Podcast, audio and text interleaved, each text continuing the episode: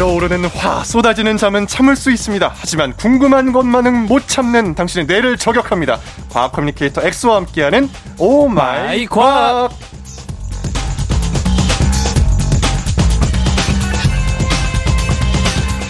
엑소님 집중해 주셔야 됩니다. 아, 죄송합니다.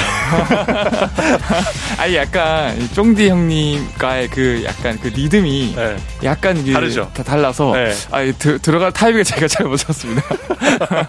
아 근데 네. 제가 또 워낙 또 잘 알고 있고 네네네. 지금 초통령으로 난리가 났잖아요. 아, 아유, 아, 네, 뽀로로. 펭수 뭐 다 저리 가라. 네, 과학 communicator 엑소님 안녕하세요. 아, 반갑습니다. 오늘 지- 어, 제디 형님 만나서 너무 어, 영광이고, 오늘 재밌게 한번 어, 해보도록 하겠습니다. 음, 좋습니다. 네. 제가 듣기로는 얼마 전에 팬 미팅을 하셨다고. 아. 이게 뭐예요? 제가 네. 실시간 이제 화상으로 아이들 과학 가르치고 있거든요. 근데 거기에 아이들이 어 엑소쌤 보고 싶어요, 만나고 싶어요 이런 의견들이 많아서 한번 팬미팅 겸 과학 콘서트 이런 거 열어보면 좋지 않을까. 그래서 100분 모시고 오. 재밌게 과학 팬미팅 겸 콘서트를 하였고요. 네. 아 정말 감사했던 게 막이두 시간짜리 공연 한번 보러 오시겠다고 제주도에서도 오시고 와. 광주, 부산, 아. 공주 세상에. 거기 친구들이 또 이제 공연도 재밌게 즐겨주시고 네. 끝나고 또 이제 제가 이제 과학 아- 아이들 가르치고 있으니까 자기가 필기한 것들 있잖아요. 야. 그거 삐뚤삐뚤 삐뚤빼뚤 쓴 거 막 저한테 검사 맡겼다고. 야, 전국 스타네, 전국 스타. 그래서 저는, 저는 그 너무 어, 분위기가 생각보- 어땠어요? 어 분위기가 아주 그냥 그 사실 제가 주기율표를 원소 주기율표라고 있거든요. 그래서 세상 만물은 원자로 이루어져 있는데 그 원자들도 약간 그 뭐 포켓몬 이런 것처럼 종류가 엄청 많아요. 그래서 그런 것들 랩으로 아이들이 가르쳐 줬거든요. 그래서 뭐 수헬, 리베, 붕탄, 질산, 플네 뭐 이런 랩이 있어요. 어. 그- 그런 거를 이제 같이 이제 100명이서 떼창으로 부르고 야. 그리고 되게 마치 콘서트처럼. 네네네 콘서트처럼 수헬, 리베, 붕탄, 질산, 플네 수헬, 리베, 붕탄, 칠산키, 에? 플네 플네. 어. 그 다음에 하나 더 있어요. 두, 두 번째가 남아 알규 인황 염아 칼카 남아, 알규 알규. 인황 아, 어렵다. 아니면 이거 한번 도전해 보세요. 벌스 중에서 이런 게 있어요. 네. 뇸뇸뇸뇸뇸뇸뇸뇸 나트륨 스트로튬 티타늄 카드뮴 알루미늄 지금 초등학생들이랑 이러고 노는 거예요? 우리? 아요 초등학생들이? 네. 이렇게 이 원소를 다 외워가지고 와. 어 그냥 사실은 이거 외우는데도 진짜 중고등학생 학생들도 막 몇 주 걸리거든요. 그 저, 저 때는 약간 이거였거든요. 칼카나마 아라철주납. 아 맞아 그렇게 그렇게 했었죠. 이거였잖아요. 요즘엔 좀 더 트렌디하게 야. 어, 재밌게 이렇게 많이 바뀌었네. 네. 좋습니다. 우리 초등학생의 초통령. 네 윤중 초등학교 가면 난리 나죠, 지금? 어디요? 여기 여의도의 윤중초등학교 쓱 지나가면 난리 나는 거죠. 아마도 알아보시는 분들이 계시지 않을까. 아, 그래도 자랑을 자연스럽게. 과학 communicator 엑소와 함께 세상 모든 과학 궁금증을 풀어보는 시간 가져보도록 하겠습니다. 청취자 여러분들도 평소 궁금했거나 알고 싶은 게 있다면 단문 50원, 장문 100원이 드는 샵 8910 무료인 콩 또는 FM 대행진 홈페이지 게시판에 남겨주세요. 자, 오늘 첫 번째 주제는 뭔가요? 어, 또 여름이고 최근에 뭐 비도 굉장히 많이 내렸고 그래서 많은 분들이 이 녀석 때문에 많이 고통스러워 하거든요. 이 녀석. 바로 팡이 팡이 곰팡이. 아, 아, 팡이 팡이 곰팡이. 네. 거의 뭐 지금 초, 초등학생 가르치는 수준으로. 아니 근데 네. 그 제가 굉장히 감사한 게 FM 대행진의 부모님들께서 네. 이 제가 실시간 소통 과학하는 거를 직접 검색해서 많이 신청을 해주세요. 오. 그래서 실제로 그 청취자분들도 많이 오셨어요 그때 팬미팅 당시에. FM 대행진 잘 듣고 있다. 잘 듣고 이렇게요? 있다. 음. 그 거기에 아이도 그 다인이라고 다인이 듣고 있지 이러면서 어 말을 전해주고 싶은데 그 많이 오셨거든요. 네. 그래서 그런 청취자분들이 이런 곰팡이에 대해서 또 물어보셨는데 음. 곰팡이는 왜 필까? 곰팡이가 왜 필까요? 음, 더워서 피는 거 아닐까요? 어, 더워서 네, 온도가 덥니까 습하고. 어 사실은 맞아요. 어. 온도도 중요하고 습도도 중요한데 굉장히 덥고 축축한 곳을 되게 좋아해요. 그래서 습기가 많이 차면은 곰팡이가 잘 생기는데 어 이 녀석들은 그러면 왜 잘 안 없어지냐? 지우면 또 생기고 지우면 또 생기고. 맞아요. 그게 조금만 습해지면은 어 이 녀석들이 포자라는 걸 만들어요. 포자. 음. 이 포자가 뭐냐면 얘네들이 자기만의 작은 알을 공중에 이제 퍼뜨린다고 생각하시면 돼요. 그럼 곰팡이가 보이면은 뿌리고 있는 거예요, 이미? 그렇죠. 그 포자들이 어떻게 보면 날아다니고 있다고 생각하시면 되고 얘가 어디든지 날아다니고 크기도 너무 작아요. 네. 거의 뭐 10 마이크로미터보다 더 작은 수준인데 머리카락 굵게 뭐 100분의 1보다 더 작은 수준인데 이게 우리 호흡기로 들어와서 또 유해성을 띠기도 하고 이게 물리적으로 완벽히 차단이 힘들거든요. 음. 뭐 우리가 창문 닫았고 뭐 닫았다 해도 포자는 틈 사이로 다 들어와요. 그래서 이게 워낙 잘 날아다니기 때문에 결국 포자가 곰팡이로 성장하는 환경을 막아주는 게 제일 중요해요. 그거 어떻게 막아요? 그래서 그게 바로 습기를 최대한 차단시키는 거. 어. 그래서 웬만하면 여름엔 제습기 자주 틀어주시고 그다음에 빨래 같은 세탁물에 얘네들이 많이 들러붙어가지고 좀 퍼지는 경우가 많거든요. 그래서 세탁물 같은 경우도 건조기 바로 돌리시고 그다음에 좀 햇빛 쨍쨍한 날에 이 그 햇빛 건조하시고 어. 그 햇빛 안에 자외선이 많기 때문에 소독. 소독이 되거든요. 어, 자외선 포자나 이런 것들이 죽거든요. 네. 그리고 곰팡이가 자랐던 곳은 계속 자라요. 그래서 꿀팁을 드리자면 거기에 헤어드라이기로 한 1분 이상 이렇게 쭉 해주시면은 네.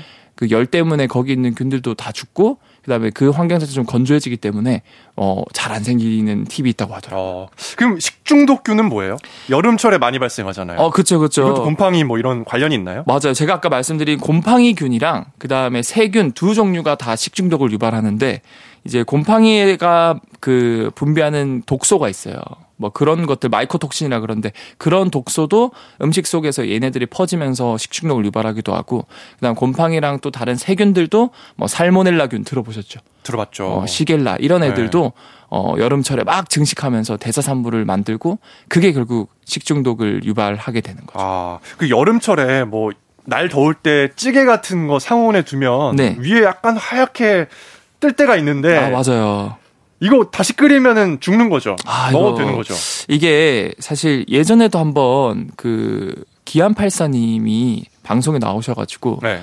좀 약간 상한 것 같은데 이거 끓이면 다 죽는다. 끓여서 먹는 방송이 나온 적이 있었거든요. 소독되는 거니까. 그거 네. 소독이 되긴 돼요. 네. 죽어요. 세균들이 다 죽어요. 그럼 먹어도 되는 거 아니에요? 그런데 얘네들이 그 거기 살면서 아까 제가 똥 만든다 그랬잖아요. 네. 대변. 어, 대사산물을 계속 만드는 그 중에서 외독소라는 게 있거든요. 외독소.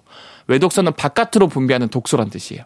그래서 끓이면은 거기에 사는 곰팡이균이나 세균은 다 죽지만 얘네들이 분비한 외독소는 열에 강해요. 음. 그래서 끓여도 그대로 남아 있거든요. 그리고 결국에는 세균이나 곰팡이가 죽었다고 하더라도 그 독소들은 남아 있기 때문에 절대로 상한 음식은 끓, 다시 끓여서 드시지 마시고 바로 버리는 걸 제가 추천드려요. 아, 결국에는 세균 똥을 먹는 거네요. 아무리 끓여도. 그렇죠. 아. 그리고 그 똥은 생각보다 열에 강하다. 아. 그럼 얼리면 어때요? 얼리면. 얼려도 어, 안 돼요? 그 기의 독소는 얼리든 끓이든 굉장히 그 온도에 그 굉장히 강력한 어, 특성을 가지고 있기 때문에 징하네요. 굉장히 징하죠. 그러니까 어떻게 보면 독소라고 볼 수 있는 거죠. 아. 근데 우리가 이제 뭐 찌개 얘기했지만 네. 과일 같은 경우는 네. 딱 이게 부분이 보이잖아요. 아, 그 딱 그 핀 부분이 네, 보이죠. 그래서 곰팡이. 바나나 같은 경우는 끝에 이제 하얗게만 펴 있으면 네네네. 거기 잘라서 나머지 먹으면 괜찮지 않을까 싶은데. 어, 이것도 많은 분들이 아, 여기 그냥 보이니까 여기만 도려내면 되지 않을까 생각하는데 사실 얘네들이 곰팡이인 경우가 되게 많거든요. 근데 곰팡이는 균사라 그래서 실처럼 쫙 이게 자기의 그런 영역을 퍼뜨려 나가요. 그래서 한 곳에 집단처럼 있긴 하지만 그 집단 중심으로부터 균사라는 걸 쫙 실처럼 뿌려 나가기 때문에 우리 눈에 보이지 않지만 그런 실 같은 균사들이 퍼져 있을 가능성이 있거든요. 어. 그래서 우리 눈에 보이지 않지만 그런 것들이 있기 때문에 혹시나 도려내고 다른 부위가 멀쩡해 보이더라도 그런 균사를 먹을 수 있기 때문에 웬만하면 그게 보이면 버리시는 걸 추천드리고 음. 하나 예외적인 게 있어요. 김치에서 그 하얗게 곰팡이 같은 거 피어오르는 게 있는데 그건 곰팡이가 아니에요. 뭐예요? 그건 이제 고초균이라 그래서 사실 우리가 균이라고 하면은 다 나쁘고 몸에 안 좋은 것 같지만 유산균도 균이거든요. 그런 것처럼 우리 몸에 도움이 되는 균들도 있어요. 음. 근데 그 고초균 같은 경우는 이제 그 김치를 숙성시키는 데 도움을 주는 균이기 때문에 뭐 그거를 뭐 일부러 먹을 필요는 없지만 그렇다고 그게 보인다고 김치를 다 버릴 필요는 없다. 음. 근데 그 부분만 제외하고 드셔도 된다. 그럼 그 하얀 거는 약간 발효되고 있는 유산균이다. 그렇죠, 그렇죠. 아, 김치 말고는 그럼 다 안 되는 거죠? 김치 말고는 다 그냥 안 드시는 거예요. 아, 네, 그 예전에 제가 바나나를 몰랐을 때는 네. 끝에 하얗길래 네. 밀가루가 묻어 있나 해서 아 저도 어릴 때 몰랐을 때 네, 그냥 먹었어. 그 하얀 게 뭔가 그 할머니 댁 가는 길에 앞에 쌓여 있는 거예요. 와 이거 눈 내렸다 여름이었는데 근데 그게 곰팡이였던 거예요. 배탈 나죠 바로. 그렇죠, 그렇죠. 그 위험하니까 네. 안 드시는 걸 추천드립니다. 좋습니다. 엑소와 함께하는 oh my 과학 노래 한 곡 듣고 이어갈게요. 트와이스의 Scientist. 조우종의 FM 대행진 저는 이재성입니다. 토요일 4부 과학 communicator 엑소와 oh my 과학 함께하고 있는데요. 문자로 들어온 질문 한번 볼게요. 네, 홍호영 학생이 네. 초등학교 4학년입니다. 슈퍼 지구는 얼마나 멀리 있나요? 라는 질문을 보내왔어요. 아 어, 일단 뭐 지구 슈퍼는 아니잖아요, 이게. 슈퍼 지구. 지구 슈퍼는 저희 어릴 때 이제 점빵이라 그러죠. 네, 그뭐 있었던 것 같아요. 할머니 할아버지 댁에 갔을 때 이제 옆에 있는 슈퍼 이런 데서 어, 혹시 혹시 아시나요? 점빵 들어보셨나요? 아, 역시 쌤 너무 좋다. 다 받아주시네. 던진 건데. 아, 그 저는 어 네. 제디님이랑 좀 이제 합이 더 잘 맞는 것 같아요. 아, 진짜요? 형님은 네. 이런 아재 개그 하면 아, 엑소야. 너가 그래서 어, 과학밖에 모르는 거야. 이렇게 핀잔을 주시는 아, 이거 얼마나 창의적인, 아, 아재 개그가 얼마나 좋은 건데요. 네, 좋습니다. 일단 슈퍼지구. 네. 있긴 있어요? 어, 슈퍼지구 많죠. 많아요? 네, 아주 많습니다. 그 최근에 13조 원짜리 망원경을 우주로 쏘아 올린 일화가 있었거든요. 그 제임스 웹 망원경이라 그래서 그 제임스 웹 망원경이 우주를 찍었는데 그 우주에서 바늘 구멍만 아주 좁은 지역을 찍어봤어요. 한 12시간 정도. 바늘구멍만큼. 굉장히. 좁은- 아주 좁은 지역을 네. 망원경으로 찍어봤어요. 제임스 웹망 13조 원짜리. 13조 원이에요, 조 원. 그런데 우주 밤하늘 보면은 시커면서 아무것도 안 보이잖아요. 안 보이죠. 근데 그 좋은 성능의 망원경으로 그 바늘구멍만한 걸 찍어서 확대했더니 은하가 몇만 개가 들어가는 거예요. 이 작은 바늘구멍 안에. 은하가 몇만 개. 네. 은하면 엄청 큰 거 아니에요? 그 은하 하나에 별이 4천억 개가 넘게 들어가 있거든요. 근데 그게 몇만 개- 개가 있다고요? 그 바늘 구멍에.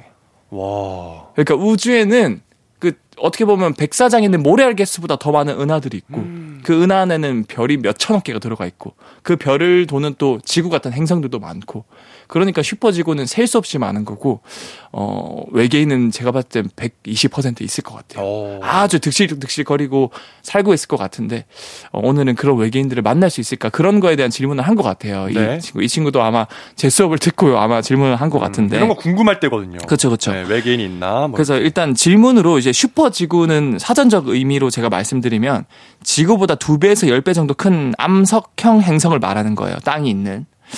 그런데 이, 이 아이가, 이, 아이, 그 질문한 숨은 의도는 제가 봤을 때 지구랑 비슷한 환경의 행성이 얼마나 있는지를 물어보는 것 같아요. 그러니까 외계 생명체가 살까요? 이런 지구랑 비슷한 땅이 있고 물이 있는 곳이 있을까요? 이런 걸 물어본 것 같아요. 말 그대로 결국에는 뭐 마실 수 있는 물이 있고 인간이 거주 가능한 환경의 행성이 있나요? 얼마나 가까이 있어요? 이런 것들을 물어보는 것 같은데 그럴 확률은 근데 엄청 낮지 않아요? 이게 다 조건이 맞아 떨어져야 생기잖아요. 그렇죠. 엄청 낮지만 네. 아까 제가 말씀드린 것처럼 바늘구멍에도 그렇게 셀 수 없이 많은 별과 행성들이 있기 때문에 그 숫자로 밀어붙이는 거죠. 음. 그래서 충분히 많을 것 같고.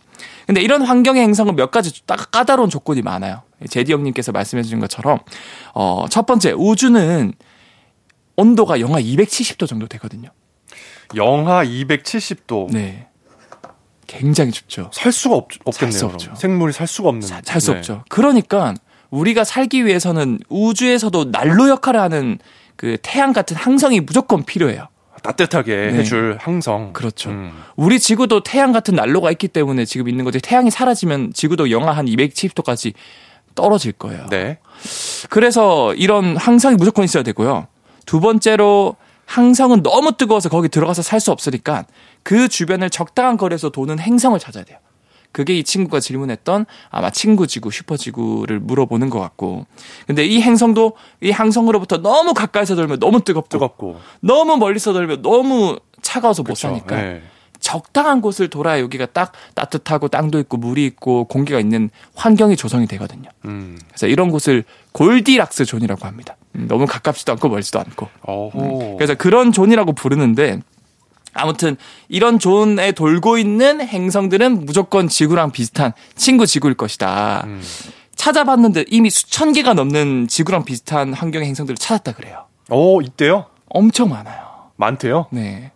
어, 그럼 거기 다 발- 이렇게 보면은 되겠네요. 누가 그렇죠. 사는지 이렇게 지켜보면. 실제로 그래서 네. 망원경으로 많이 찾았고 제임스 네. 망원경으로도 가장 가까이 있는 지구로부터 가장 가까이 있는 어, 친구 지구를 찾아서 지금 찍을 예정이라고 하거든요. 음. 근데 그게 얼만큼 멀리 떨어져 있냐?